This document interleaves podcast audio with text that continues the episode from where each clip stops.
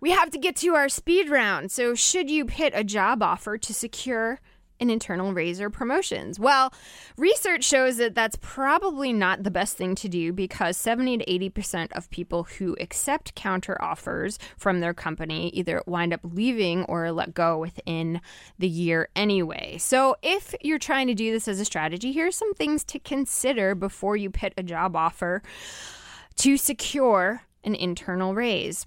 Recognize that your employer will no longer consider you part of the inner circle or trusted confidants. I mean, you've just basically put on the table what is a, a threat of sorts, so you could damage your relationships.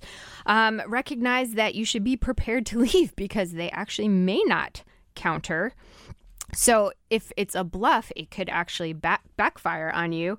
And you may lose a little bit of respect because the company may not be happy at all that you're using this as a strategy to get a raise or a promotion. But if you want to know how you may be able to get a raise or promotion without pitting another offer against them, you can check out my blog on Dr. Dawn on Careers because I write about this topic and many, many others so that you can have the best career and make as much money as you deserve.